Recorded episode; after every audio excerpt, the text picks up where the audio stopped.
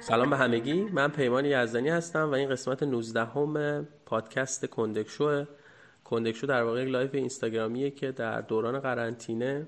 در اینستاگرام من به آدرس پیمان یزدانی underline انجام می‌شد و من با گفتگوهایی می‌کردم با افرادی که دغدغه‌ای دارن تخصصی دارن و روی یک حوزه خاصی دارن کار می‌کنن.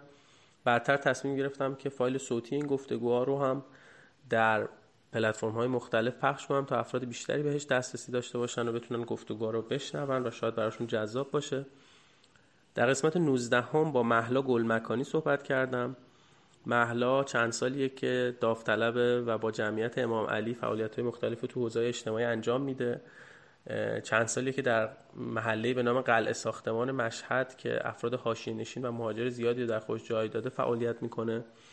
و علایق خودش فعالیت در پروژه های اجتماع محور و توسعه محلیه. محلا چند وقتی که تصمیم گرفته تمرکز رو ببره به سمت روستاهای مختلف استان سیستان و بلوچستان تا بتونه اونجا فعالیت های مسمر ثمری رو تو حوزه توسعه محلی انجام بده. با محلا در مورد سختی های کار اجتماعی در ایران هاشیه هاش و دردسرهای کارهای موازی بر مقابل با دولت حرف زدم. از نقش بهزیستی اورژانس اجتماعی و نقایصش حرف زدیم و اینکه چطور میشه یک توسعه محلی رو پروسش درست و کامل انجام داد. امیدوارم که گفتگو رو بشنوین و لذت ببرین. این گفتگو مثل بقیه قسمت های کندک شو به صورت صوتی در تمام پلتفرم های پادکست موجوده و می‌تونین گوش بدین. همچنین اگر دوست داشتین در کانال تلگرامی کندک شو می‌تونین هم فایل ویدیویی این گفتگو و هم فایل صوتیش رو ببینید و بشنوین. متشکرم. مرسی.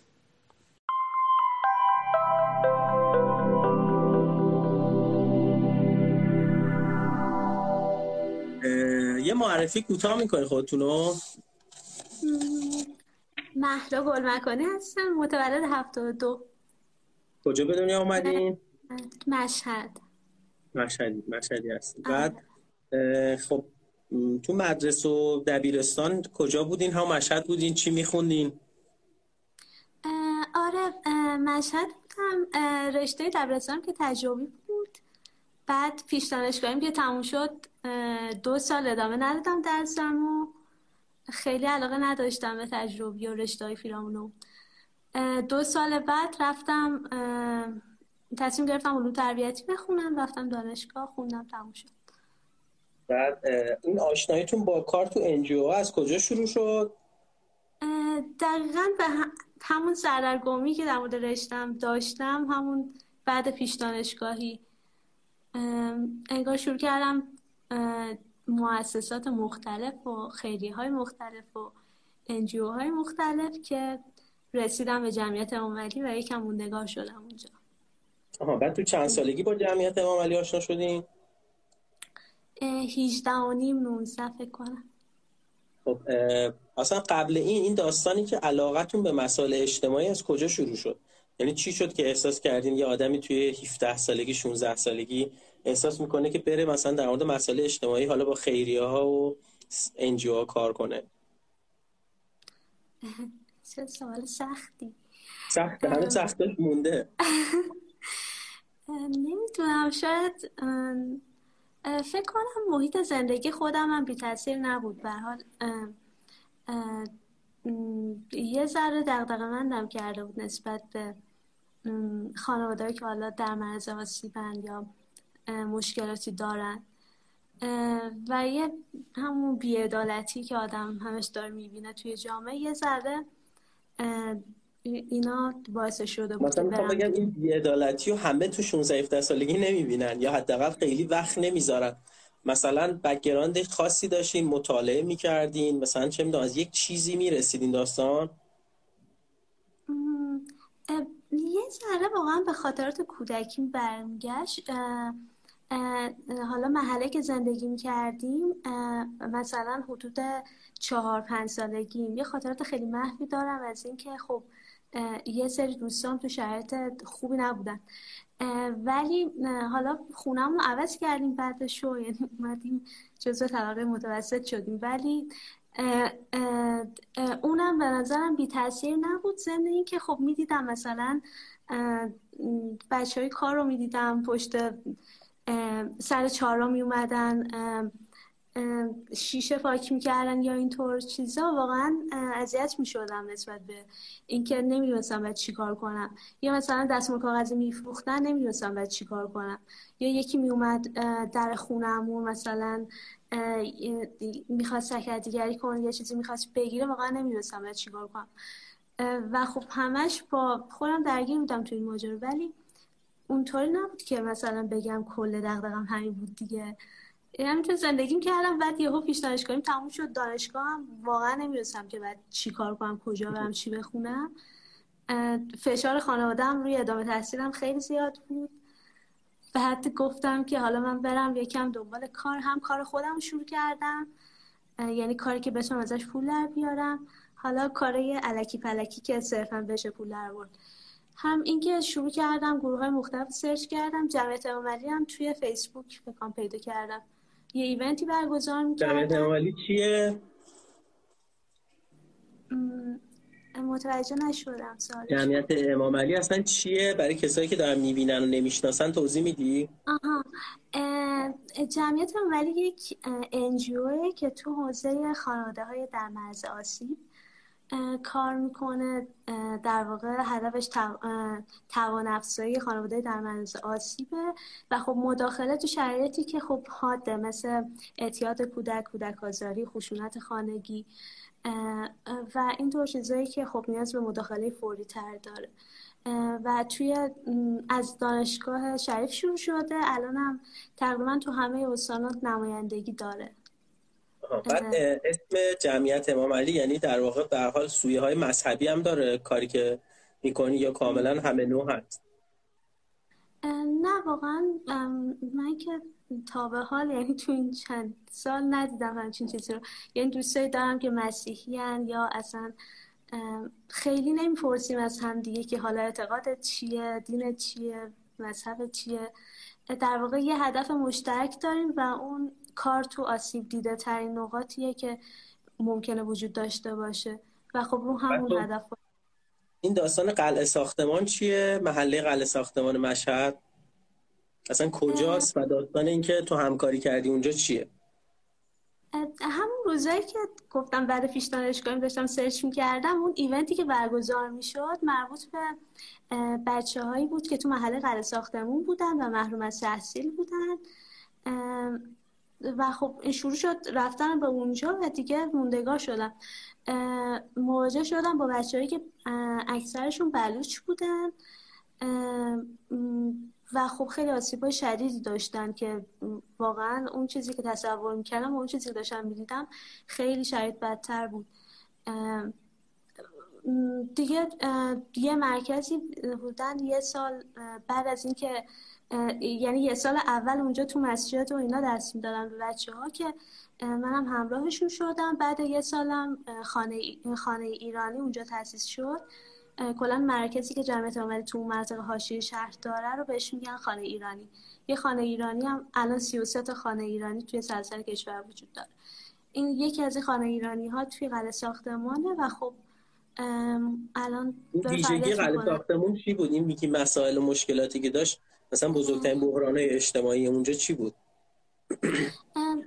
اول اینو بگم که خیلی قلعه ساختمون جمعیت زیادی داره. یعنی مثلا یه کوچه خاصی نیست. یا اینطور نیست که بشه همه مشکلاتش رو تموم داد به کل جامعه محلی اونجا. ما تمرکزمون بیشتر روی یه بخشی از خانواده بود که خیلی درگیر با اعتیاد بودند و خب به همراه اعتیاد یه سری مشکلات وجود داشت. مثلا یه وقتایی به تنفروشی می‌رسید به کودک آزاری می‌رسید. خیلی هاشون شناسنامه نداشتن و ندارند به طبع اون محروم از تحصیل بودن. بعد همینجور ادامه پیدا کرد بعد ازدواج زود هنگام داشتن و دارن. یه نسل همینجور پشت سر هم هی نسل ادامه پیدا کرد دوباره بچه بیشناسان محروم از تحصیل و این. بودن چه جمعیتی داره؟ قلعه ساختمان؟ متوجه نشدم. جمعیت قلعه ساختمان چند نفره؟ من نمی‌دونم دقیقا چند نفره.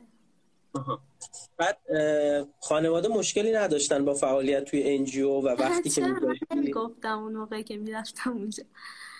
یعنی نمی‌گفتی کلا اونجا داوطلبی؟ نه تا چند وقت که اصلا نگفتم یعنی می‌گفتم میرم بیرون آین ولی خب بعد یه مدتی گفتم که همچین جای فعالیت دارم با توجه به اینکه دانشگاه نمی‌رفتم خیلی براشون سخت بود. ولی خب دیگه کنار اومدن دیگه. یکی از چیزهایی که من دیدم توی قلعه ساختمون اتفاق افتاده داستان مرگ نداست. دختری که حالا خودت داستانش رو توضیح بده و بگو که اصلا داستانش چی بود تو قلعه ساختمان. ندا خیلی داستان دردناکی داره واقعا. اول اینو بگم که ما تا حدود سال 94 اینا فقط با بچه های بلوچ کار می‌کردیم.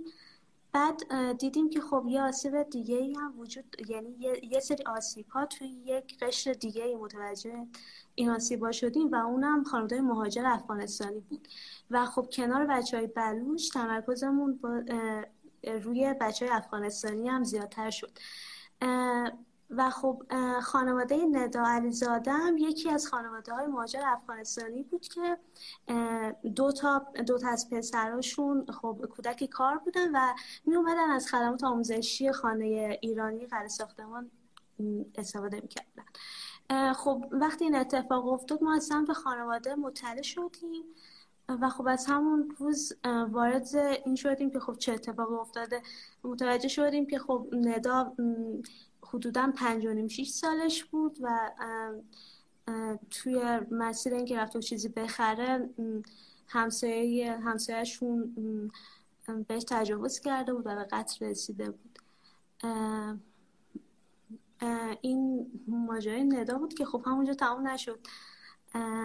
حالا چون یکی از رسالت های جمعیت امام علاوه بر اینکه خب همونجا سعی کردیم همراه خانواده باشیم حالا از نظر خدمات دیگه که نیاز داشتن اون موقع ما کنارشون باشیم به عنوان مددکار. از اون طرف هم سعی کردیم اون رسالت دیگه هم پیگیری برای لایحه حقوق کودک و نوجوان حمایت از کودک و نوجوان اون هم پیگیری کنیم. دیگه شروع شد یه ذره رسانه کردن این ماجرا با توجه به اینکه خود خانوادهش هم کاملا پیگیر این رسانه شدن بودن.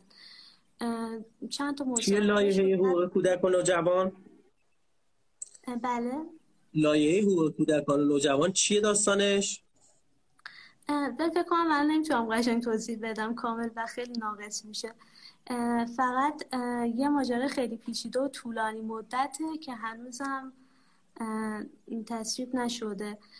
و خب مثلا یکی از این بنداش برمیگرده به اجازه اورژانس اجتماعی. وقتی ما تماس میگیم به اورژانس اجتماعی اینا باید حکم قضایی داشته باشن برای ورود به منزل.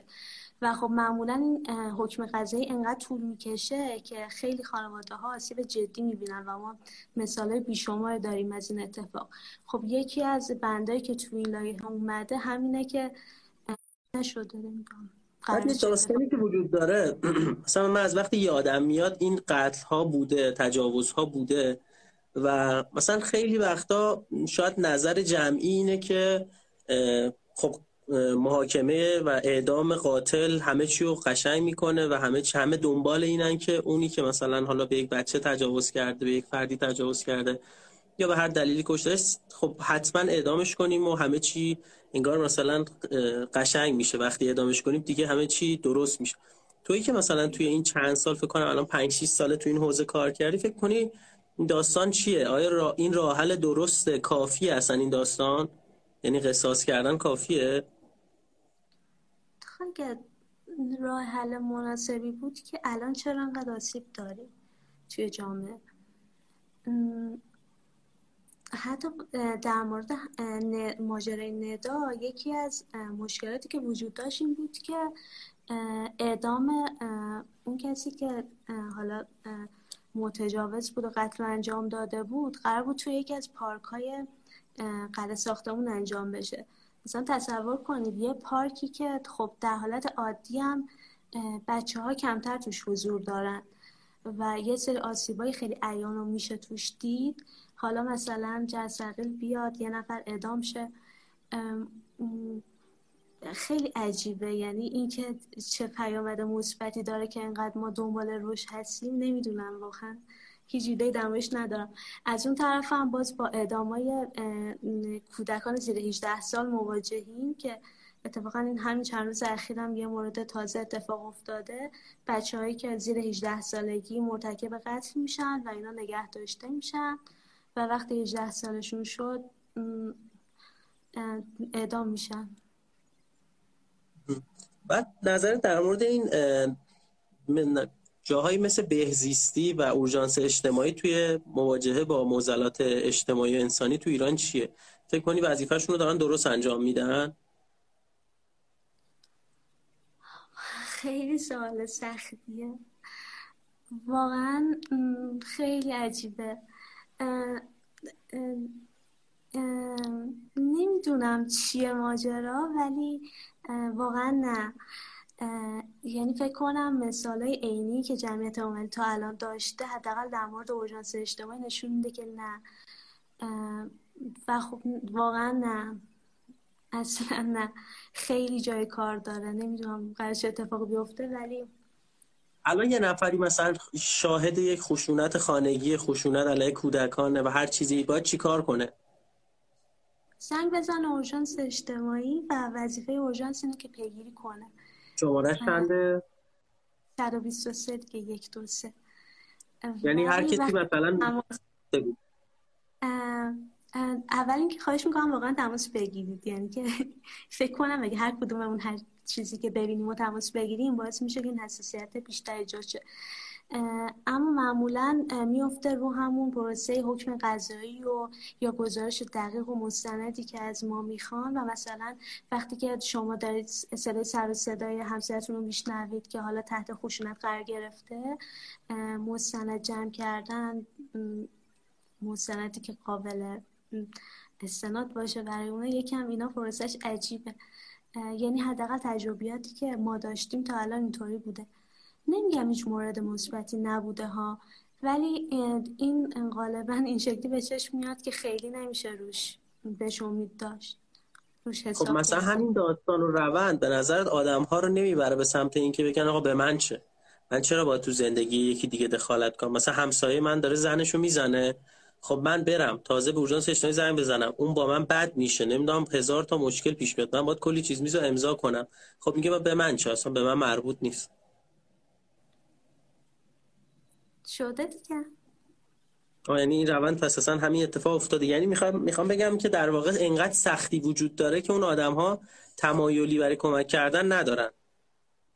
آره البته الان فکر می‌کنم یکم حساسیت ایجاد شده نسبت به خشونت خانگی و کودک گذاری مخصوصا فکر می‌کنم حالا نمی‌دونم شاید هم چون الان تو این حوزم حس می‌کنم بیشتر شده. ولی خب مثلا نسبت قبلا یادمه که اونقدر اصلا مطرح نبود این مثلا خشونت خانگی به این شکل جدی. ولی خب الان داره یه اتفاقاتی میفته. مثلا همین آگاه سازیه حتی در مورد اینکه مثلا کودک آزاری یا تعرض به کودک فقط مخصوص دختر بچه ها نیست. مثلا خیلی از پسران در معرض این خطر وجود دارن. اینا خب باعث شد همین آگاه سازی که حالا فعالین مدنی و هر کسی به نوبه خودش داشته باز این حساسیت رو بیشتر کرده. حتی همین که تماس با یک دو سه و عدم پیگیری اونا خیلی داره به چشم میاد این روزا. بابت همین حساسیتی که ایجاد شده. ولی اینکه حالا کی درست بشه اینا رو واقعا نمی‌تونم امیدوارم درست شه. و حتی این اینم بگم که باز الان اینا تو شهرهای بزرگتر داره اتفاق یعنی که یه ذره باز کسی هستن که پیگیریش کنن. مثلا نمی‌دونم تو مثلا یکی از روسته های دور سیستان و بلوچستان مثلا تماس با یک دو سه یا مثلا خشونت خانگی اصلا شرطش متفاوته. یعنی خیلی عجیب تره اونجا. بعد یه مسئله روی کردی وجود داره در مواجهه با مواد مخدر. مثلا خیلی وقتا میان توی شهرهای بزرگ یک سری محله ها رو می‌کنن جایی که اکثر کسایی که کارتون خوابن یا اعتیاد دارن و تو اونجا جمع می‌کنن. یعنی در واقع فر افراد اینجوری رو میفرستن تو یک محله که بتونن کنترلشون کنن. مثلا تو تهران پارک هرندی جاییه که معمولا مثلا همیشه بوده که معتادا اونجا جمع می‌شدن کارتون خوابا همون اطراف توی خیابونه اطرافش میخوابیدن. تو مشهد حالا نمی‌دونم این نگاه وجود داره یا نه ولی با این روی کرد موافقی؟ ما تو مشهد با یه چیز عجیبی که مواجهیم اینه که مثلا توی همین قلعه ساختمون اتفاق افتاده اینه که میان مثلا یه جا رو پلوف می‌کنن مثلا یه کوچه رو که بیشتر معتادا وجود دارن پلوف می‌کنن یا مثلا یه سری زمینایی که رها شده است افتاده حالا مثلا وابسته به یه سری سازمان هاست اونا معتادا اونجا هستن میان میریزن مثلا می‌گیرن دورشون می‌کنن. بعد اتفاقی که میفته اینه که خب اینا میان مثلا چند تا محله بالاتر. مثلا آسیبایی که شاید سه چهار سال پیش بیشتر قلعه ساختمون داشت الان اونا کوچ کردن به سمت قلعه خیابون. یعنی هنوز قلعه ساختمون هم آسیب داره ها. ولی اون شدتش الان باز رفته سمت قلعه خیابون که یه مقدار بالاتر از قلعه ساختمونه. اینطوری ماجرا. باز مثلا یه مدت دیگه ممکنه اونجا رو هم باز برزن پلم کنن ترت کنن. این آدم رو باز یه یه حاشیه حاشیه پشت حاشیه ایجاد بشه. فکر کنم تو مشهد همچین چیزی رو داریم می‌بینیم ما. البته قلعه خیابون هم اینو بگم که جمعیت عملی یه خانه ایرانی هم تو قلعه خیابون داره یعنی بعد از اینکه این کوچ کردن و به اون سمت رفت. ولی این اسمایی که محله هاییه که مهاجرین توش زندگی می‌کنن درسته؟ مهاجرین نیستن دیگه. منطقه حاشیه است یعنی ویژگی های منطقه حاشیه داره. دیگه شرایط اقتصادی جامعه که یه مقداری تغییر می‌کنه خیلی از طبقه متوسط کم کم میرن به سمت حاشیه نشینی. و خب اینو داریم تو قلعه ساختمون به وضوح می‌بینیم. خونش یعنی یه تغییر طبقه هم داره اتفاق میفته یعنی مثلا تو خودت اینو احساس می‌کنی که طبقه متوسطی که قبلا داخل تر بوده به خاطر مثلا اجاره و هزینه های زندگی داره آروم میاد تو محلهایی که قبلا حال حاشیه شهر حساب می‌شده. درسته فکر خیلی منطقی هم هست دیگه حالا اجاره پایین تره و از اون طرف میگم مثلا ما مثلا هفت سال پیش شیش سال پیش معضل اصلیمون کودکان بلوچ بودن. ولی الان به خاطر همین پلمپ کردن های عجیب غریب مثلا خیلی اصلا وضعیت عجیبی بود مثلا خونه رو پلمپ می‌کردن مادر و پدر فرار می‌کردن بچه ها میموندن. مثلا از میریختن توی کوچه بعد از بالای در می‌رفتن نمی‌دونم در رو برش می‌دادن با این آهن‌برا از زیر در می‌رفتن. یه شاید عجیب غریب بود.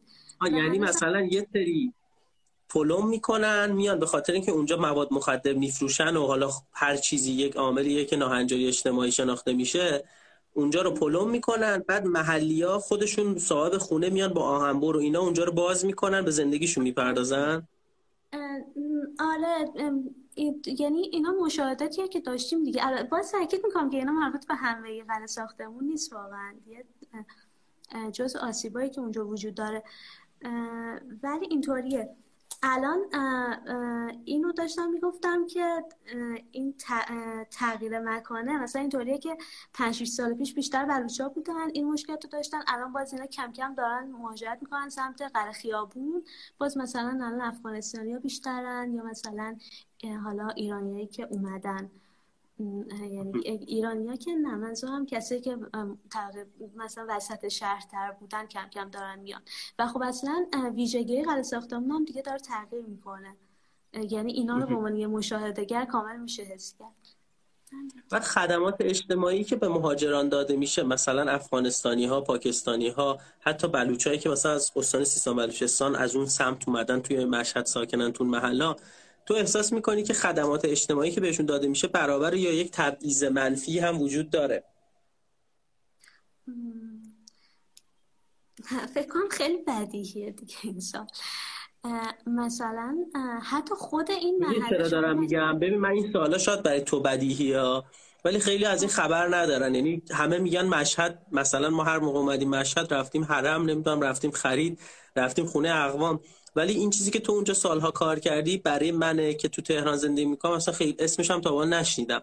ولی می‌خوام بدونم که تجربه مهاجرینه مثلا مشهد چجوریه؟ مثلا یکی هم مشکل حالا قلعه ساختمون رو بیشتر میگم جاهای دیگه هم جمعیت کار کرده.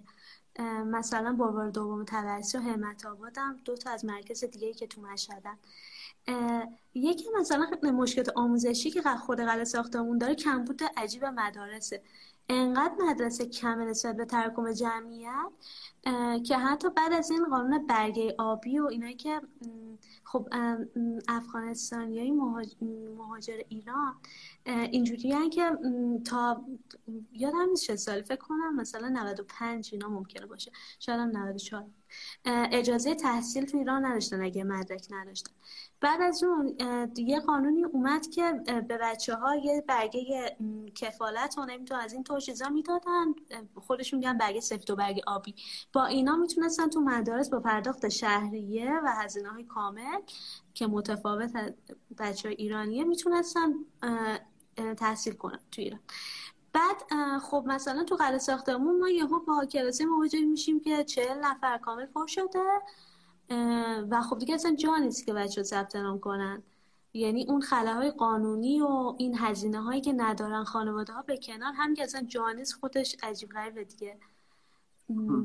و خب یعنی عدالت آموزشی حتی در همین حد فیزیک، فیزیکی هم وجود نداره.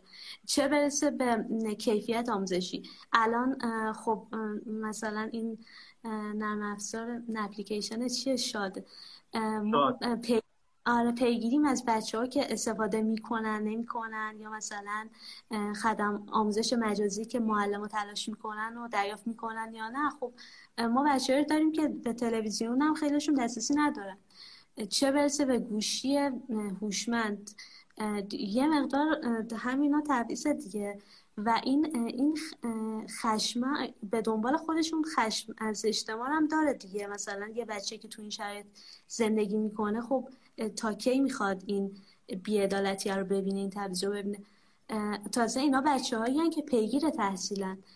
اون بچه رو فاکتور گرفتم که تعدادشون اصلا کم نیست و مجبورم وارد کار بشن. یعنی اینکه اصلا به تحصیل حتی فکر نمی‌کنن. و قالب بچههایی که تو قرار ساختمون داریم باشون کار می‌کنیم بچههایی که کار می‌کنن و کارشون هم کار سختیه. مثلا زباله گردیه یا مثلا عجیبه دیگه. مثلا تو شرایط کرونا میان زباله گردی می‌کنن. بعد تو توی دو تا پروسه یعنی پروژه کار کردی تو این چند سال؟ یکی پروژه های اجتماع محوره یعنی فوکوس خودت تمرکز خودت یکم توسعه محلی. این دوتا رو توضیح میده اصلا یعنی چی؟ پروژه اجتماع محور و توسعه محلی اصلا معناش چیه؟ خیلی البته با هم دیگه فرق ندارن. ببین یه سری فعالیت ها وجود داره. مثلا مثل فعالیت که ما تو ساختمون داریم ما وارد شرایط بحران اجتماعی میشیم اونجا. مثلا وقتی که اعتیاد کودک وجود داره دیگه خیلی شکل شکل توسعه محلی نیست. حالا که توسعه محلی رو مثلا بخوایم تعریف کنیم یه تعریف خیلی ساده اینه که اون اجتماع مرزای خودش رو بشناسه. مثلا, مثلا میگه مثلا اگه محلی قرار ساختمونه اعضای محلی قرار ساختمون بدونن که خب عضو این محلن و بعد احساس مالکیت و مسئولیت کنن نسبت به محلشون. بعد که این احساس مسئولیت توشون به وجود اومد شروع کنن به اینکه ببینن منابع بیرونی که وجود داره برای بهبود شرایط زندگیشون برای توسعه اون محلشون چیاست. و بعد با دانش حالا با کسب مهارت سعی کنن از اون منابع بیرونی استفاده کنن تا اون توسعه درونی رو بتونن به صورت پایدار ایجاد کنن توی محلشون خب شرایط تو قرار ساختمون متفاوته چون احساس تعلق البته وجود داره بین کسی که قدیمی ترن چون قرار ساختمون هم یه محله قدیمی مشهد به ولی به اون شکل مرزبندی مشخصی نداره که ما حداقل مثلا فعالیت جمعیت امام علی اونجا شبیه توسعه محلی نیست بیشتر شبیه حضور در بحرانه و مداخلاتیه که باید انجام بدیم. ولی خب مثلا توی یه سری روستاها یا توی یه سری محلات دیگه مثلا حالا بیشتر سیستان و بلوچستان که فعالیت می‌کنه حتی جمعیت هم اون باز بیشتر سمت همین توسعه محلیه. اینکه مثلا همون توانایی که دارن حالا ارتقا پیدا کنه خودشون احساس مسئولیت کنن نسبت به اون روستایی که حضور دارن. مثالای اجرا شدهش هم میگی که یه ذره ملموس بشه به بچههایی که می‌بینن؟ مثلا برند نورا سوزندوزی نورا رو که جمعیت داره کار می‌کنه توی روستای سرباز سیستان بلوچستان. مثلا یه ذره شبیه. ولی بذارید یه مثال دیگه از یه انجوی دیگه بزنم. انجوی ایران من داره کار می‌کنه. یه پروژه رو توی روسه سید باجدگاه توی سیستان بلوچستان. خب اینا مثلا اومدن که اسم حالا برندشون هم شده بانوک. شاید خیلی شنیده باشن و صفحشون هم دیده آره. باشن مثلا من رفته بودم اونجا واقعا سپرایز شده بودم. از اینکه چقدر اینا خوب دارن کار می‌کنن اونجا.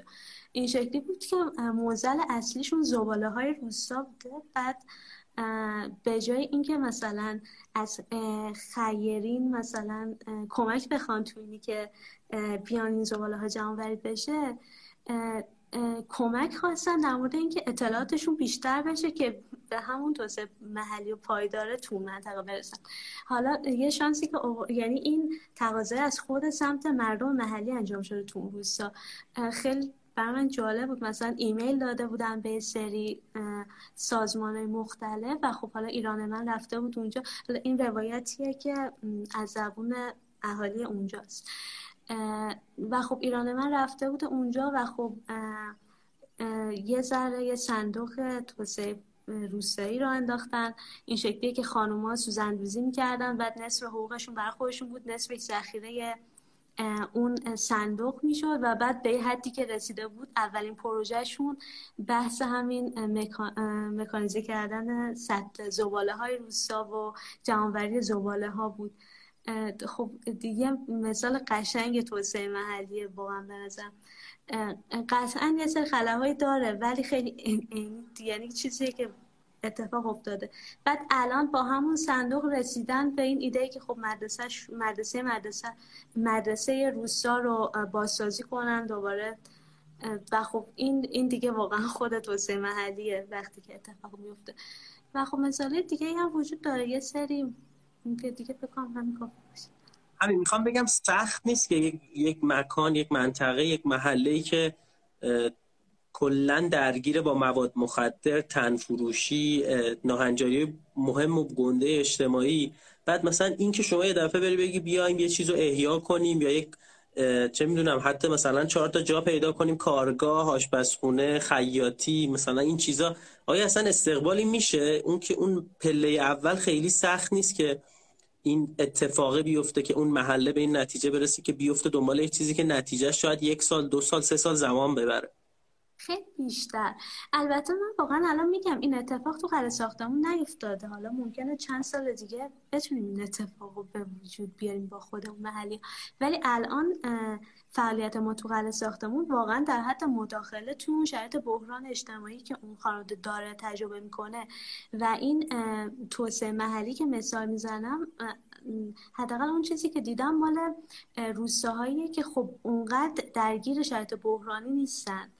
حالا مثلا ممکنه اعتیاد وجود داشته باشه یا یه سری این موزل وجود داشته باشه ولی اونطوری نیست که موزل اصلیشون این باشه. یه مقدار دقدقاشون اجتماعی تر عمومی تر یعنی که مثلا مثل همین زباله نمی‌دونم آموزش یا مثلا بحث کارآفرینی اینطور چیزاست بعد تو چی شد که تصمیم متفاوته با محلات حاشیه واقعا فکر کنم. آره موافق تو چی شد؟ تصمیم گرفتی که بری به سیستان بلوچستان سفر کنی؟ خب فکر از هم قلعه ساختمون شروع شد دیگه. وقتی که اونجا با خانوادهایی مواجه بودیم که اون حد مشکلات داشتن خب این خانواده بالاخره یه مبدع مهاجرتی داشتن. یه ذره ترغیب یعنی که این علاقه وجود داشت واسم که بفهمم که ریشه های مسئلهشون چی هست. حتی خیلی چیزی که باش درگیر بودیم این بود که فرهنگ مثلا ما می‌دونستیم که سری خورده فرهنگ وجود داره و این خورده فرهنگ حالا خیلی درست نیست کلمش یه سری فرهنگ های خاص قوم بلوچ وجود داره که وقتی مهاجرت کرده بودن به قلعه ساختمون دوچار یه سری تغییراتی شده بودن که ما نمی‌دونستیم که خب یه شرط عجیب غریبی بود و خیلی نمی‌دونستیم که این کدوم بخش فرهنگشون کدوم بخش اون تنشاییه که بعدا به خاطر مهاجرتشون ایجاد شده. و خب این بود که یه ذره کنجکاوی سر اینکه فرهنگ بلوچ رو بشناسم تو وجود داشت. ولی خب خیلی طول کشید. این یعنی صرفا در حد دغدغه و علاقه مندی و مثلا تو پیجای افراد مختلف گشتم بود. تا اینکه یعنی یه ذره دنبال انجام پروژه توی به واسطه انجام پروژه یه سفر طولانی مدت داشتن توی سیستان ورش اسلام بودم که واقعا نمی‌دونم شانس بود چی بود ولی همینطور که با آدم مختلف حرفی یه نفر مثلا یه شرکت رو معرفی کرد که یه پروژه داشتن. شبیه یه پروژه آموزشی بود که اتفاقا خب رشتم هم علوم تربیتی بود کاملا می‌خورد به اون پروژه و خب با هم پروژه یعنی با ابزار اون پروژه سفرم شروع شد.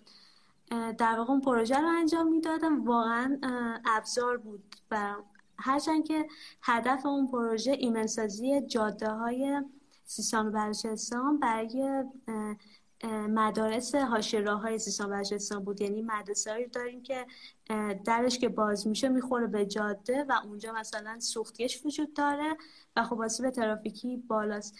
ولی اون موقعی که وارد این پروژه شدم مثلا دغدغم ایمنی جاده نبود. حالا بعدا بینم تبدیل شد.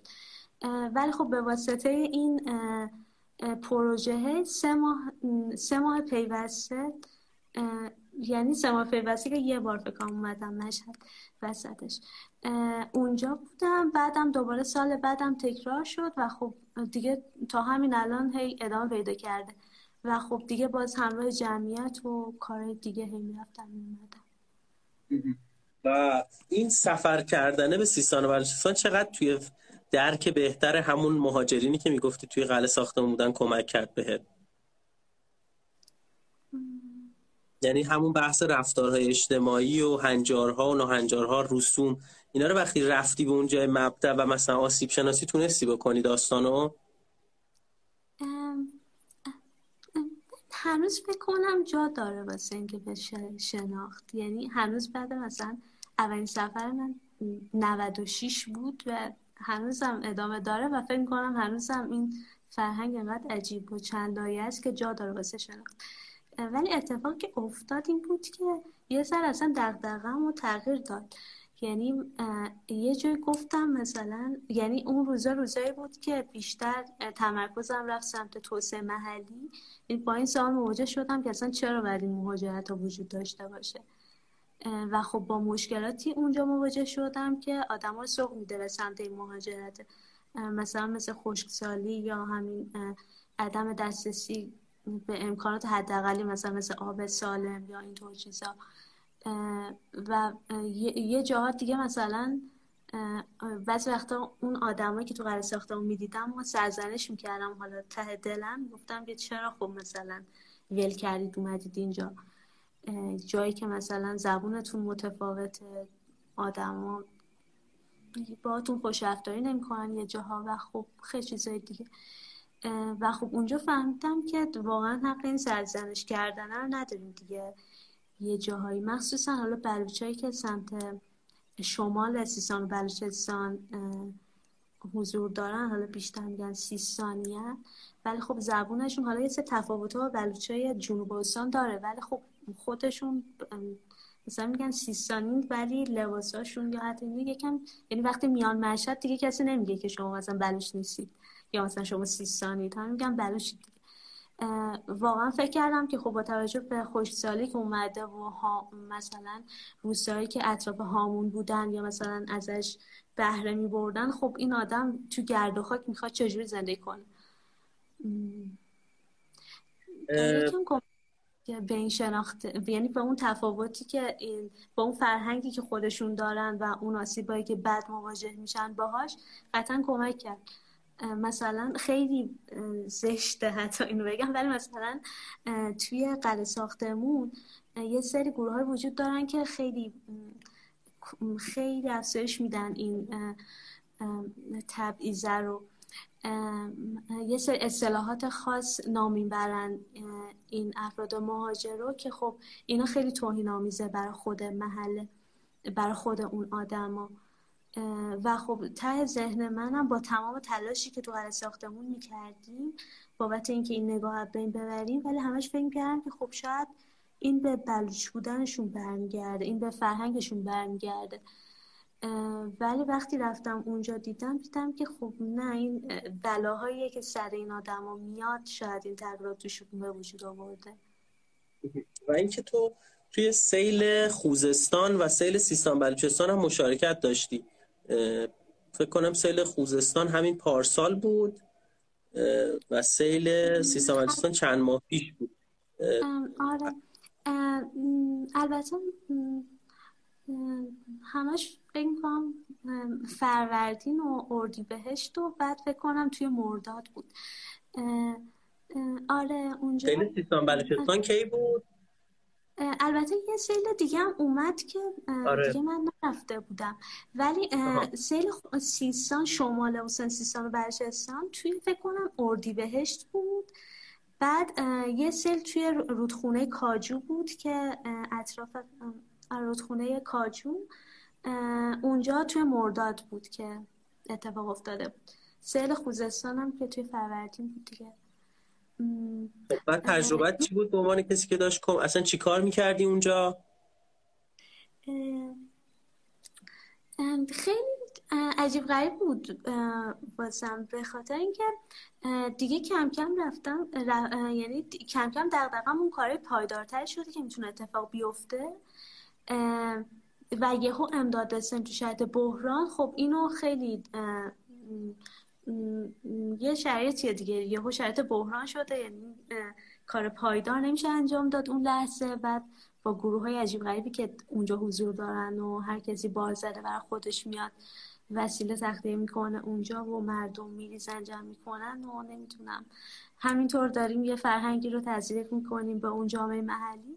یه هم مواجه شده بودیم. در خب تلاشمون این بود که بتونیم ارزیابی که اونجا انجام میدیم همش مبتنی بر پروژه پایدارتری باشه که میشه بعدا تعریف کرد.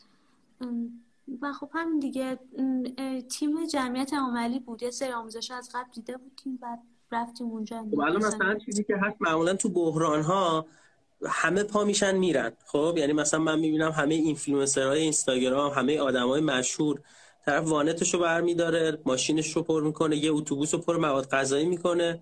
از همون بالا شروع می‌کنن روستا به روستا میرن و همینجوری تون مثلا به مردم پخش می‌کنن عکس می‌گیرن فیلم می‌گیرن. اصلا این داستان صحیحه که این مثلا یه آدم مشهور پاشه بره توی یک منطقه بحران زده و اصلا هماهنگی باید با کی انجام بشه؟ جایی وجود داره که مثلا کمک های جمع شده ثبت بشه؟ بدونیم آقا یه روستایی که کمک جمع شده دیگه نریم دوباره یه گروه دیگه اونجا. مثلا یه روستا شاید ده تا گروه برن اونجا به همشون کمک کنن.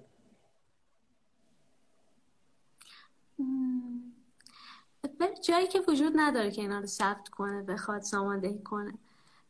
حالا البته هلال احمر یه جاهایی تلاشش رو می‌کرد اما واقعا جایی وجود نداره که این کار انجام بده.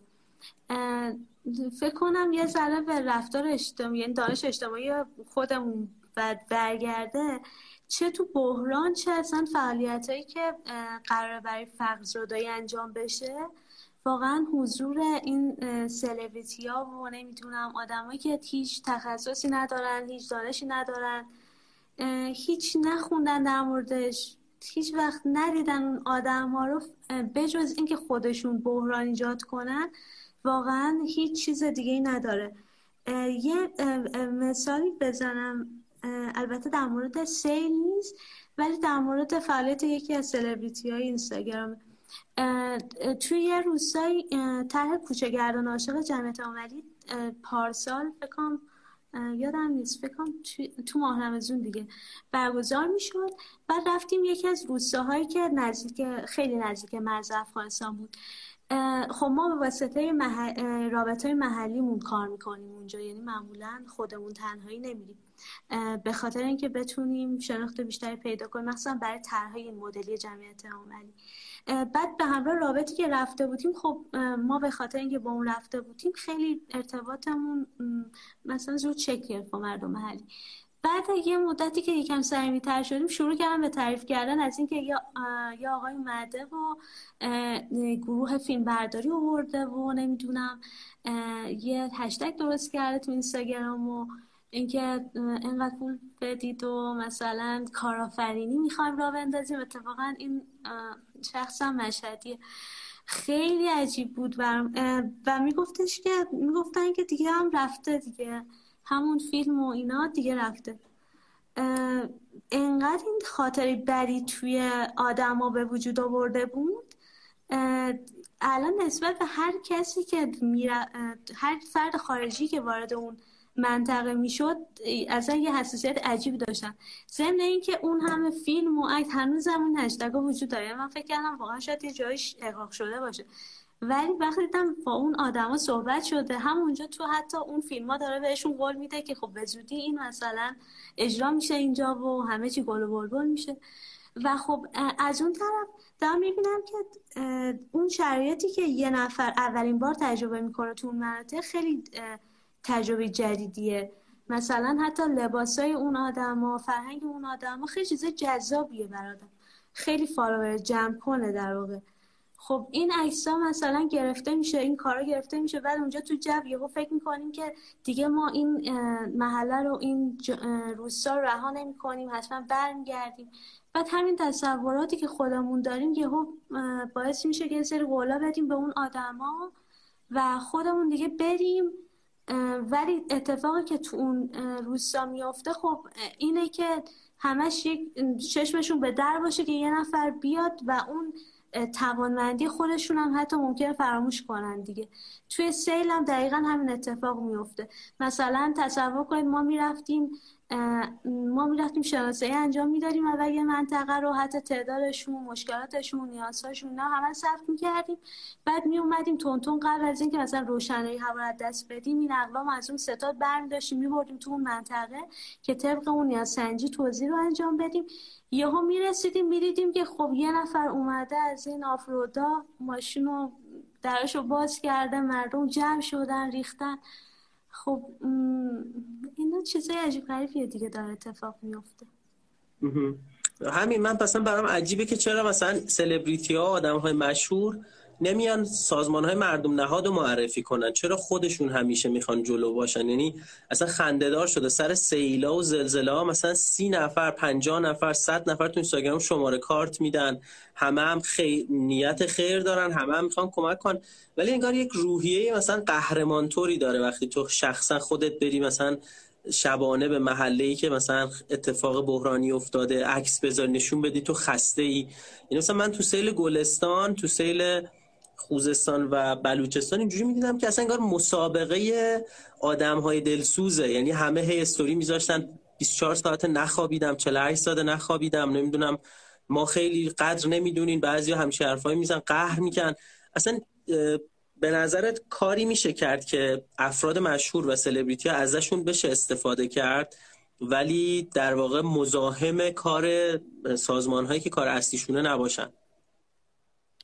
ببین حتی فکر کنم که خود سازمانان همه سازمانان نباید وارد این قضیه بشن. یعنی خود اون سازمانان قبل از اینکه شاید بحران پیش بیاد بعد بتونن آموزش بدن به اون اعضایی که دارن. و خب یعنی خود اون اعضا اگه آموزش ندیده باشن اونجا برای خودشون حتی می‌تونن مشکل ایجاد کنن و برای اون جامعه. واقعا پیشنهادم اینه که اگه کسی می‌خواد کار کنه واقعا بیاد در قالب این سازمانهایی که آموزش دیدن. نمی‌تونم. اگه فقط کمک مالی ازش برمیاد که خب می‌تونه ارزشمندم باشه یه جاهایی اینو بسپاره با اون آدمایی که قبلش آموزش دیدن و برای همین کار اصلا تلاش کردن. و خب فکر کنم دیگه با این همه تعداد انجیو های مختلف آدم بتونه یکی دوتا قابل اعتماد ترشون رو که مثلا گزارش های مالی دقیقی دارن شفاف سازی می‌کنن و بهشون اعتماد کنه. و حتی من تجربه باز از اون آدمایی که به حسابای شخصی میان پول واریز می‌کنن. یعنی حالا یه نفر جو, جو گرفتتش می‌خواد بره دیگه چجوری ممکنه یه آدمی برای یک شماره شخصی پول واریز کنه بدون اینکه بدون مثلا این قرار چجوری خرج بشه؟ مثلا اون شناسایی آسیبا اون لحظه شناسایی نیازه چجوری تو چه فرآیندی قرار انجام بشه؟ اصلا این هزینه میشه برای اون؟ وقتی کسی الان جمعیت معاملی چطور شفاف سازی می‌کنه تو این حوزه ها مدام داره گزارش میده دیگه. یعنی که مدام گزارش عمل کرده مالش رو داره می‌ذاره روی سایتش روی صفحه اینستاگرام آدرس سایتش هست. هی داره این شفافسازی ها می‌کنه. توی سیل هم حتی خیلی برام جالب بود که حالا من خیلی آشنایی به بخش مالی رو ندارم. ولی انقدر جالب بود که حتی لحظه ای داشت این اینا ثبت می‌شد. و. اصلا اون ستاتی که اونجا وجود داشت هر چیزی که واردش می‌شد مثلا رسید می‌داد هر چیزی خارج می‌شد رسید می‌داد. این کدوم منطقه داره توضیح میشه نمی‌دونم. فرمای ارزیابی اون منطقه مدام چک می‌شد. خب اینا باعث میشه که آدم بتونه اعتماد کنه. ولی وقتی که حساب شخصی اصلا هیچ کسی نمی‌تونه بره مثلا بهش بگی که تو گزارش مثلا فعالیتاتو بده ببینیم چجوریه. خب من قبل اینکه ادامه سالام بپرسم یکی اینکه بگم فردا مهمون من در واقع هر سیزن رو کردم ده تا قسمت هر فصل رو کردم ده تا قسمت. الان کندکشوی 19 فردا کندکشوی آخر از قسمت دومه. یه چند روزی برم استراحت کنم دوباره بیام ادامه بدم. و مهمون فردا نفیر از کسایی که گرافیتی کار تو خیابون از این طرحها روی دیوارها می‌زنه هنرمنده و کارش گرافیتیه. می‌خوام با نفیر صحبت کنم که معمولا کاراشو تو اینستاگرامش می‌ذاره. صحبت کنم از اینکه اصلا گرافیتی چیه هدفش از این کار چیه چرا گرافیتی ها رو دیوارا پاک می‌کنن اصلا تاریخ گرافیتی به کجا برمیگرده. خلاصه فردا ساعت نو با نفیر صحبت می‌کنیم. صحبتمون با خانم گلمکانی هم. مثل بقیه ویدیوها سیو میشه و می‌ذارم تو کانال تلگرام کندک شو. و اگه یه ساعتمون تموم شد از live من قطع می‌کنم save کنم بقیه سوالا رو تا بپرسم ادامه میدیم. حالا یه داستان این نقش دولت و نقش NGO ها توی این بحران های اجتماعیه. چه جاهای دولت باید کاور کنه چه جاهایی رو در واقع NGO ها یا سمن ها سازمان های مردم نهاد و ارتباط اینا توی بحران اجتماعی چجوری الان شما چه همکاریایی با نهادهای حاکمیتی داریم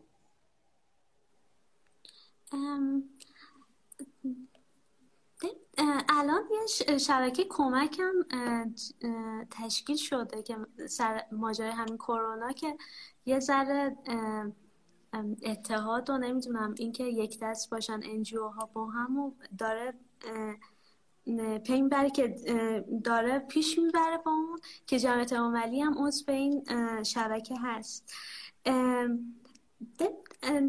فکر کنم آگاه سازی و بعد مطالبه گری یعنی آگاه سازی بعد حساسیت سازی تو جامعه نسبت به یه مسئله و بعد مطالبه گری جزو وظیف اصلی انجو به نظرم هست.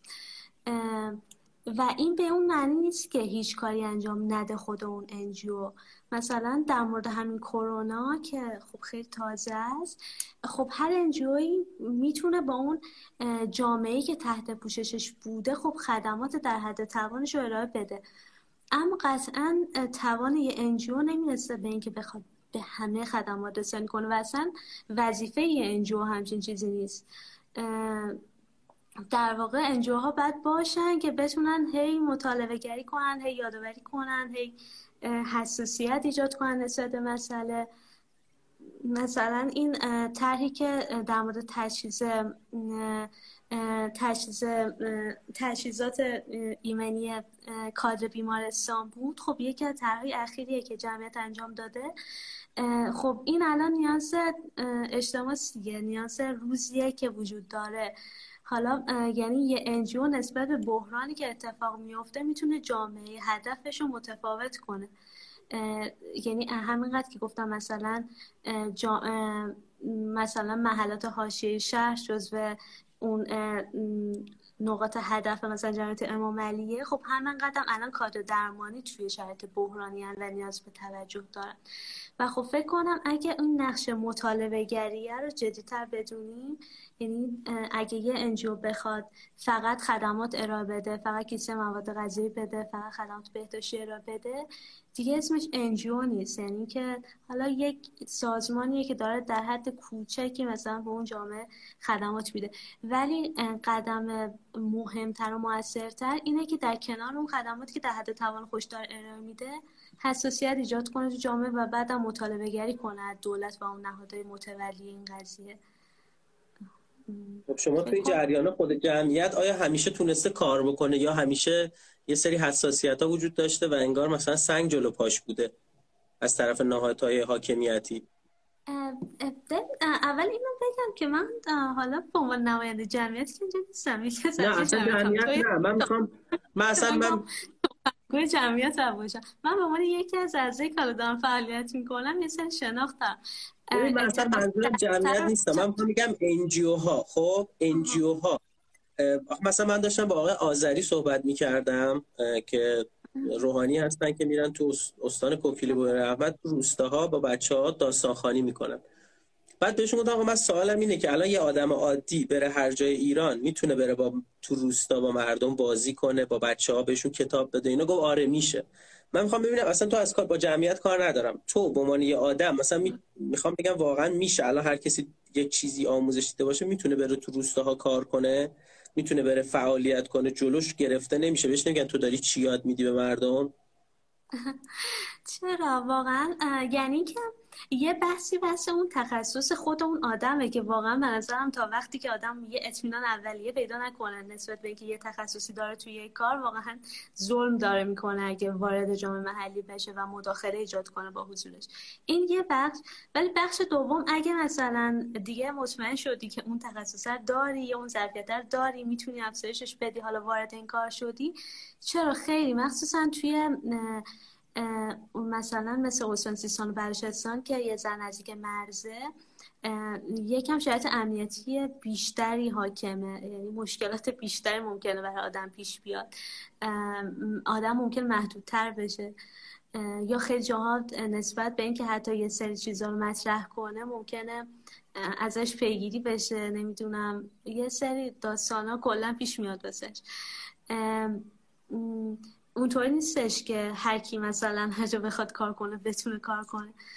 بابت همین شاید اصلا کار در قالب NGO ها کمک کنه به اون آدم که حتی کار جمعی باشه. یعنی وقتی که مثلا مجوز داره اون NGO مثلا حالا زیر نظر یه جا هست بالاخره داره آیین‌نامه مشخص داره چارچوب کار مشخص داره.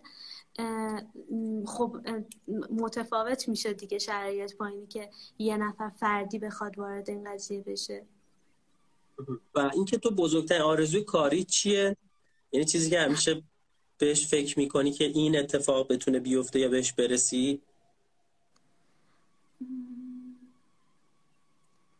خیلی سخته. نمی‌تونم جواب بدم. خب باشه سوال دیگه می‌پرسیم تو دوره کرونا چه فعالیت هایی می‌کنین یا می‌کنی؟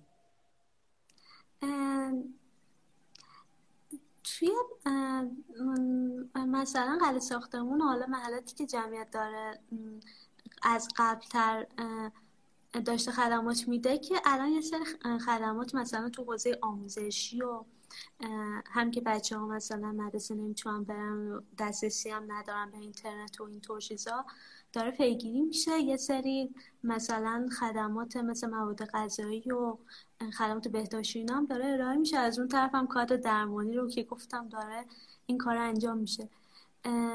ولی اینکه کلا به صورت پایدار چه اتفاقی بیفته نمی‌دونم. یعنی مثلا الان غیر از جمعیت الان پروژه که خودم دارم کار می‌کنم یه محله یه بافت میانی توی مشهد. قبلا بهش می‌گفتن قلعه آبکو الان دیگه آبکو میگن. و خب اونجا مثلا فعالیت هم خیلی تحت تاثیر قرار گرفته. یه طوریه که تو محل آبکو. اونجا یه دفتر توسعه محلیه نمی‌تونم دفتر توسعه محلی ولی خب من خیلی نقد دارم بهش چون که اسمش توسعه محلی. یعنی ما تمام تلاشمون تا الان کردیم که توسعه محلی باشه و بمونه. اینکه حالا بعدا چه اتفاقی میفته نمی‌دونم.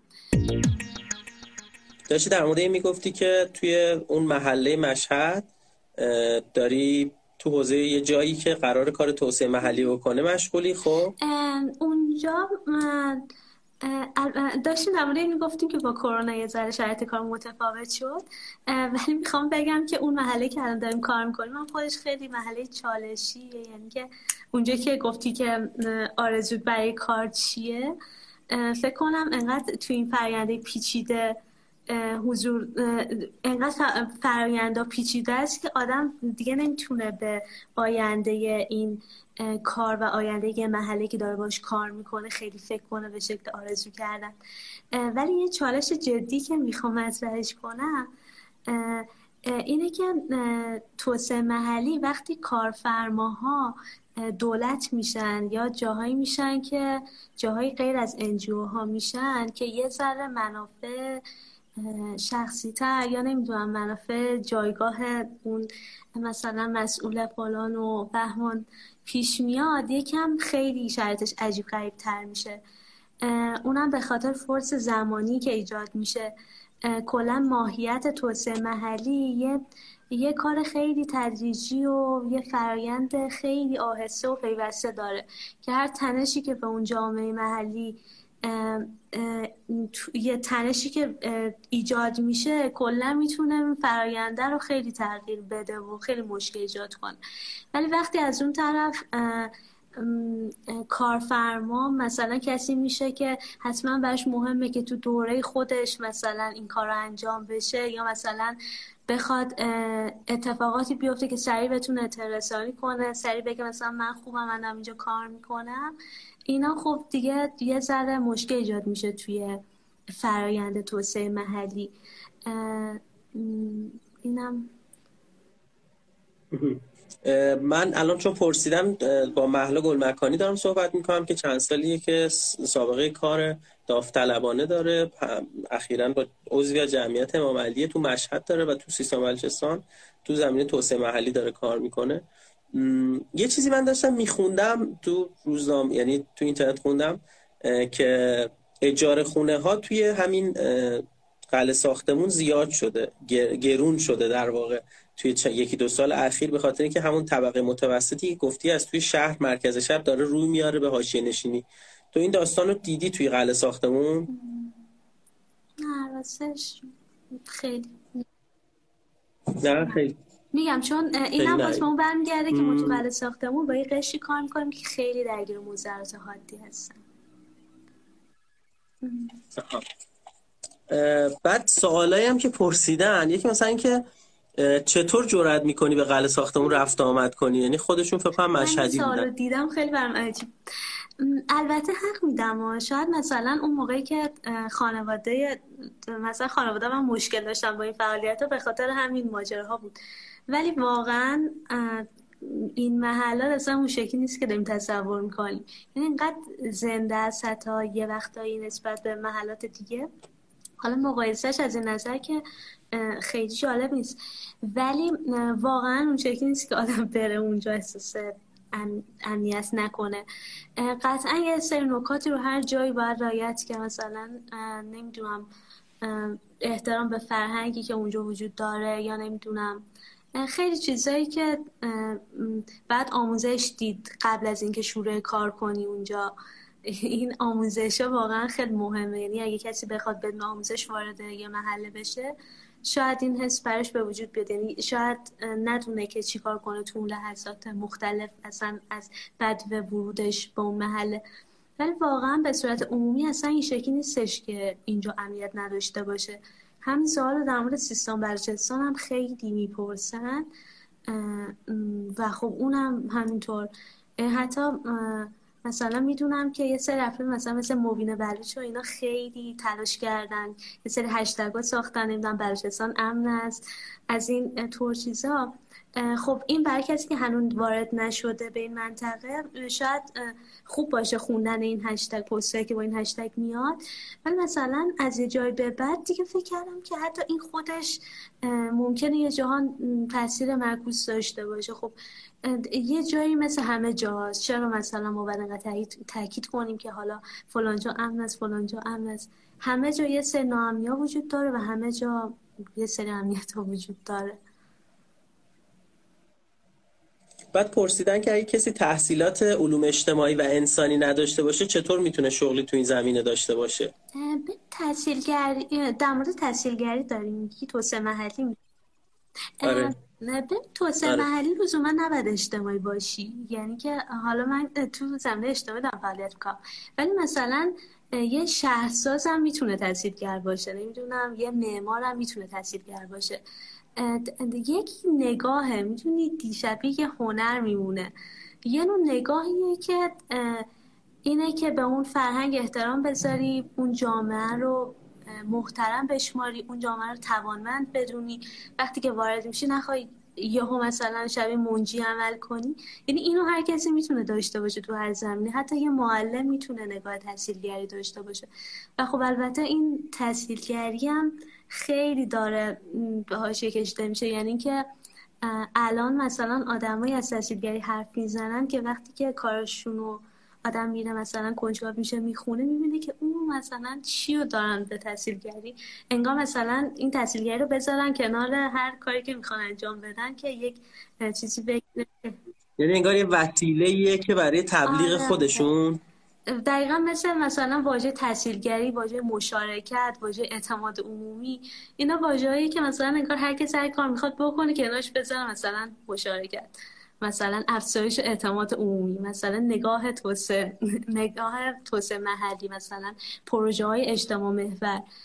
در صورتی که ادبیات این موضوع به نظرم خیلی هنوز جای کار داره یعنی که مثلا خب هیچ پروتکلی نیست که بشه اعتبار سنجی کرد که آقا من من من پیمان یزدانی میگم آقا من توسعه محلی کار کردم تو فلان روستا نمی‌دونم اینجا سابقه هیچ پروتکل یا یک چی جایی نیست که بشه سنجید که این آدم چقدر درست میگه یا این گروه چقدر درست میگه. نمی‌دونم. خیلی فکر کنم نوپای همچین چیزی. یعنی هنوز داره هی بروسر میشه این ماجرای توسعه محلی. مثلا منابعی که حتی واسه یادگیریش هست مثلا یه چیزی که برای خودم خیلی ارزش من بوده خدمات آمول منفعه دانشگاه کانزاسه که یه سری چیز می‌ذاره یه سری دوره های مثلا شیش ماه یک ساله می‌ذاره رایگان هم هست این دوره ها میشه مثلا تقاضا داد وقتی که وقتی که دارن ثبت نام می‌کنن فرماشو پر می‌کنی انگیزه می‌نویسی توانایی تو می‌نویسی از این کارا. بعد اگه تایید شد مثلا وارد این دوره شیش ماه یک ساله میشی. خیلی مثلا اونجا می‌تونی با آدم مختلفی جای مختلف دنیا آشناشی که دارن این کار انجام میدن. و خب توی ایران هم کلا آدم قوی وجود دارن. مثلا سعید نوری نشاد نمی‌دونم. گروه انسان شهر مثلا یکی کسایی که واقعا نقش معلم داشتن. و دارن واقعا تو این زمینه واسه من حداقل. اینا مثلا آدمای که دارن کار می‌کنن ولی اون شاخص و معیاری که بشه سنجید و نمی‌دونم. حتما وجود داره شاید وجود داره من نمی‌دونم. بعد تو این محله هایی که کار کردی اگه سه تا نیاز اصلی رو دیدی که جامعه نیاز داره حالا نیاز بهداشتی نیاز پزشکی نیاز حتی آموزشی.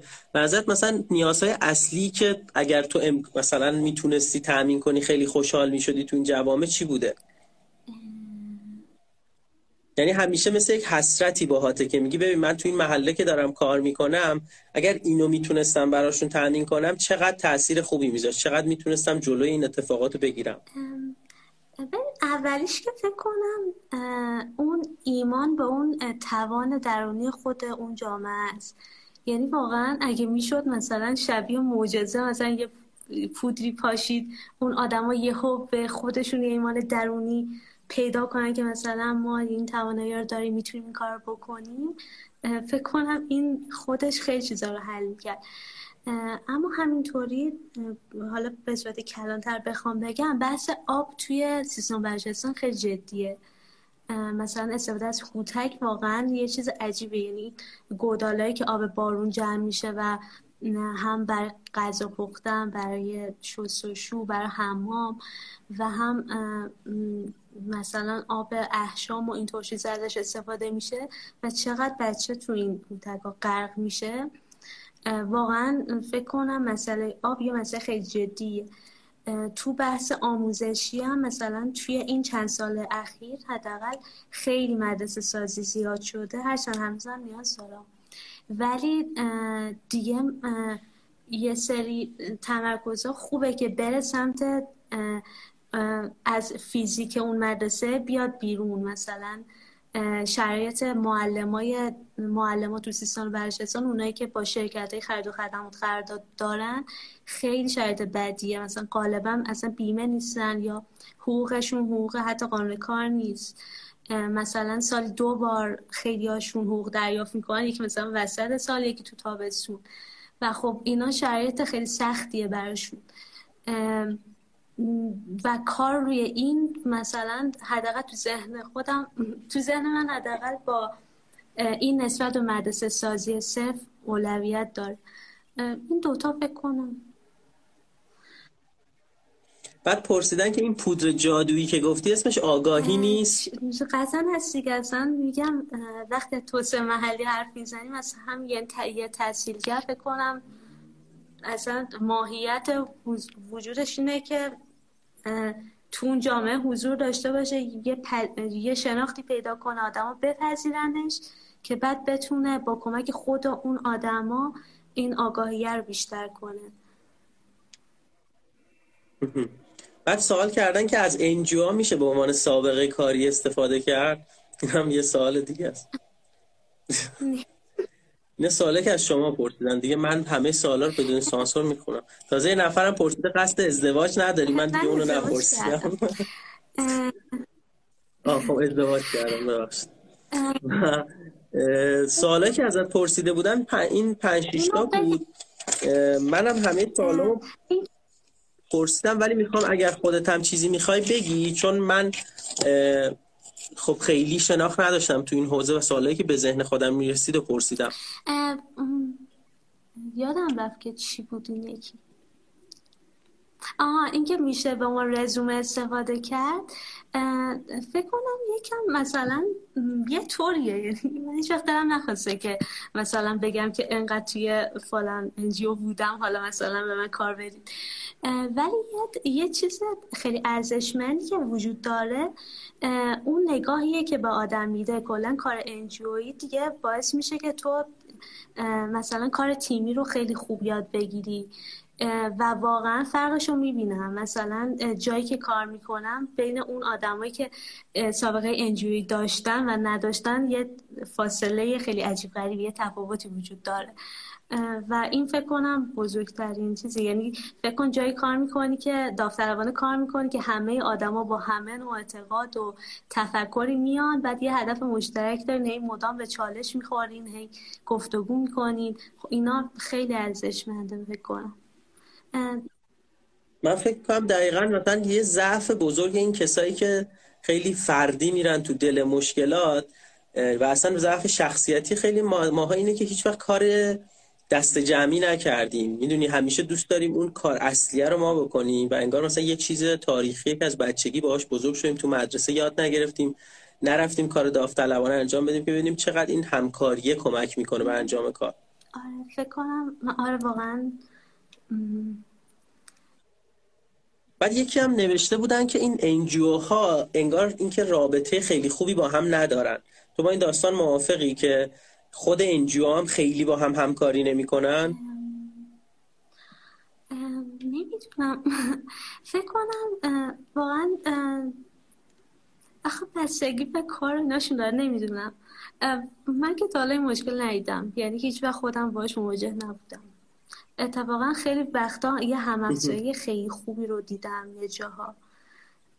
و الان که فکر می‌کنم کم کم داره میره. مثلا همین شرکه کمک و اینا. حالا دقیقا نمی‌دونم کدوم اینجا عضو بشم ولی این نشون میده که واقعا اون فضای رقابتی وجود نداره.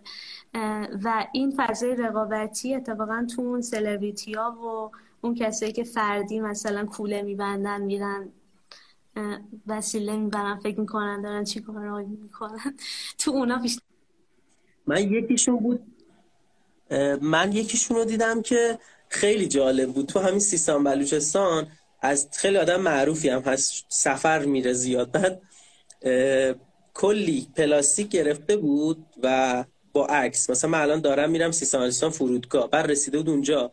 بعد باورت نمیشه پلاستیکا بستای پلاستیک رو به بچه ها می‌داد ازشون اینجوری عکس می‌گرفت که ببین این پلاستیک اینم بچه ها بچه بخندین. مثلا یه ساق طلایی دستش بود داشت می‌داد به بچه که رو دیوار نشست بود حتی عکس رو چیز نکرده بود بلر نکرد محو نکرده بود. و این آدم 200 250 هزار تا فالوور داشت. خیلی اتفاقا یه پوز اینجوری داشت که من کار اجتماعی می‌کنم. این خیلی به نظر من دردناکه و هیچ کی هم جلوشون رو نمی‌گیره. یعنی اون جامعه محلی هم به شدت ضربه می‌خوره به قول تو دیگه. یعنی اصلا دیگه اعتماد نمی‌تونه اصلا یکی حالا اون روز داشتیم با نویده با هانزه حرف می‌زدیم. در مورد این زیر ساخت نداشتن سیستان بلوچستان واسه این این حجم از توریست داشتید صحبت می‌کردی به نظرم رسید که یکی از بزرگترین آسیباش همینه که این آدمایی که میرن حالا کوله گردی می‌کنن توریستن قطعا به نوع خودشون دار... به نوع خودشون دارن کمک می‌کنن به یه بخشایی از معرفی سیستان بلوچستان ولی واقعا این قضیهش دردناکه که مثلا می‌رسن یه جایی مثلا یه بچه میاد پول می‌خواد بهش پول میدن یا مثلا حالا این توی کولهگردا کمتره. توی کسی که میرن مثلا به عنوان توریست واقعی میرن مثلا یه جایی میمونن و خانوادگی رفتن و این فضا مثلا همین بریس و نمی‌دونم مثلا درجه صورتی و همین درک و بندر تنگ و اینا خب آدم داره می‌بینه که واقعا بچه ها میان اونجا جمع میشن مثلا یه پولی می‌خوام بگیرن. یه فضاییه که خیلی یعنی همینی که میگم که تو قلعه ساختمون یه چیزایی بود که آدم میموند که این فرهنگ یا تغییر کرده. اونجا هم باز همینه. مثلا آدم فکر می‌کنه چی شده که این بلا داره سر سیستان بلوچستان میاد. و خب هر چقدر اینا بیشتر بشه باز از اون توسعه محلی هی فاصله بیشتری می‌گیریم. آخرین سوال من این که تو آیندت برنامه چیه؟ برای آینده هدف چیه؟ چه برنامه ای داری فکر خیلی فرایند گرام یعنی که اون چیزی که الان داره اتفاق میفته قدم به قدم هی داره مسیرم و یه جاها یه سری تغییراتی میده توش. و خب فکر کنم خیلی خیلی با آینده اون شکلی فکر نمی کنم که حالا قرار چی بشه. آه بعد تو سیستان بلوچستان می‌خوای ادامه بدی یا تو مشهد؟ سیستان بلوچستان واقعا یه جاها برام اولویت داره ولی خب اینکه شرایط کاریم چی بشه و اینا برام مهمه نمی‌دونم هنوز. و یه سوال آخرم یادم اومد در مورد ازدواج زودهنگام کودکان نوجوانان تو مشاهدات چجوری بود؟ توی همون مشهد یا توی سیستان بلوچستان؟ حالا فکر کنم توی مثلا مشهد باز بیشتره که یعنی تو شهرهای خیلی از شهرهای ما این موزل وجود داره که بچه ها تو سن خیلی پایین ازدواج می‌کنن یا حتی توی محلهایی که آسیب اجتماعی زیاده به زور ازدواج می‌کنن. این چقدر بحرانی اوضاع و اصلا اوضاع چجوریه کلا؟ خیلی زیاد. اولین مواجه هم که فکر کنم تو قلعه ساختمون با این بود که یکی از بچه‌ها که میومد خونه ایرانی داشت خدمات آموزشی دریافت می‌کرد. کلی تلاش شد یعنی اون تیمی که اونجا وجود داشت کلی تلاش شد که شناسنامه گرفته بشه واسش بره مدرسه. و این اتفاق افتاد یعنی شناسنامه بهش گرفته شد. رفت مدرسه تا کلاس چهارم خوند. و یه دو سه سال محروم از تحصیل مونده فکر مثلا حدود ده یازده سالش بود. با توجه به اینکه شناسنامهش هم خب سن دقیقش رو نشون نمی‌داد ولی واقعا خیلی یعنی بیشتر از مثلا 11 سال نداشت و ازدواج کرد. و همچنان هم ادامه داره. و بعدش هم سری مادر شد یعنی کودک همسری و کودک مادری. پشت سر هم. تو سیستان برشستان هم که این به شدت زیاده یعنی اصلا به عنوان یه هنجاره هنوز. یعنی حتی اگر توی مثلا هاش شهر مشهد حالا خانواده یکم ناراحت از این که مجبوره که این ازدواج شکل بگیره. ولی تو سیستان بلوچستان که کاملا یه چیز هنجار مثلا یه دختر البته بازم میگم همه جا اینطوری نیست یعنی واقعا روستا به روستا و شهر به شهر متفاوته. ولی خب خیلی دختر زیادی رو دیدم که مثلا 15 16 ساله بودن و حتی دغدغه‌شون این بوده که مثلا چرا هنوز حامله نشدن چرا نتونستن بچه بیارن زود. این شکلیه. و خب اون قوانینم که من من ازدواج کودک اونم که معلوم نیست سرنوشتش چی بشه. و خیلی هم مخالف داره. نمی‌دونم مخالفینش چه انگیزه دارن. ولی خب واقعا آسیباش خیلی زیاده این کودک همسری. عجیب اصلا. و کودک بیوهی کودک بیوهی یعنی چی؟ همین که همسرش رو دست میده حالا سنش زیاده فوت می‌کنه جدا میشه از همسرش مثلا ما بچه رو داریم که هنوز 18 سالشون نشده خودشون بچه دارند و از شوهرش جدا شده خب مثلا یه زن یه دختر زیر 18 سال که از شوهرش جدا میشه حتی نمی‌تونه مثلا پیگیری قانون حقوقی مثلا تو دادگاه و اینا به سن قانونی نرسیده. بعد مثلا بچه داره عجیبه یکم متوجه. خب من مرسی ازت محلا که سوالامو جواب دادی. خیلی صبورانه و آروم فکر کنم مثلا این ویژگی تحصیلگری و کارته که خیلی با آرامش همه سوالا رو جواب میدی. اگه جایی میگی من نمی‌دونم هی سعی نمی‌کنی همه رو توضیح بدی مثلا من این حوزه رو نمی‌تونم یا نمی‌تونم دقیقا. این خیلی خوبه که با دقت همه سوالا رو جواب میدی و همینجوری رو هوا نمیگی. من خیلی یاد گرفتم امشب حالا اگه خودت هم حرف آخری داری یا بچه ها سوالی دارن بگو دیگه. حرف خاصی ندارم فقط در مورد کار انجیویی دوباره یه تاکیدی می‌کنم که بحران کم نداریم ما. و واقعا تو بحران همینطوری وارد نشید. یعنی نشیم. اگه قرار کاری انجام بشه واقعا بریم در قالب این گروه ها فعالیت کنیم. حداقل آسیب نزنیم به آدمایی که می‌خوایم بریم اونجا. و کلا هم مرسی از تو که این برنامه رو گذاشتی و دمت گرم. خواهش می‌کنم. من پرسیدن سوال منم بپرسید من سوال همه رو پرسیدم. حالا اگه سوالتون داره بپرسید من تا موقع توضیح هم بدم که فردا کندکشو مهمون بیستمش که آخرین بخش از فصل دومه نفیره که کار گرافیتی انجام میده تو خیابونهای ایران تو تهران و گرافیتیاشو توی همین آرت نفیر توی اینستاگرام می‌تونین ببینین. قرار فردا باهاش صحبت کنم از اینکه گرافیتی اصلا چیه هدف گرافیتی چیه و این بحثا. گفتن این تعداد انجیو که در حوزه آسیب اجتماعی وجود داره آیا تاثیر در کاهش معضلات اجتماعی داشته؟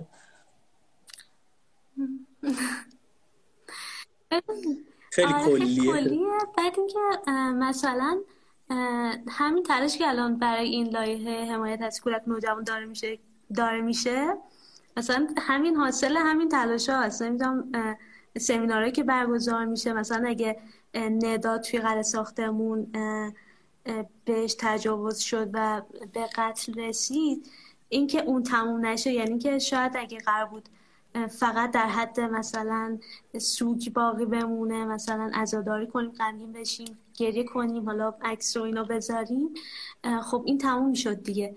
ولی الان این جاری هنوز یعنی که تا زمانی که این لایحه تصویب نشه اجرا نشه فکر کنم فعالین حقوق کودک دست نکشن از پیگیری این مسائل. و خب این همون و در مورد مثلا اعدام بچه های زیر 18 سال و خب انتا مسئله دیگه فکر کنم تاثیرش همین است دیگه.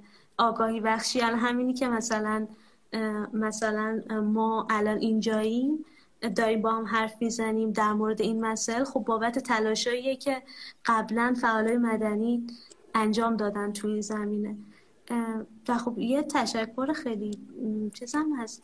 ویژه ترم از شارمین میمندی نژاد و زهر رحیمی بکنم. شارمین میمندی نژاد مؤسس جمعیت امام و زهر رحیمی مدیر عامل جمعیتن که واقعا خیلی به نظر آدمای تاثیرگذاری تو فعالیت مثلا انجیو ها تو ایران.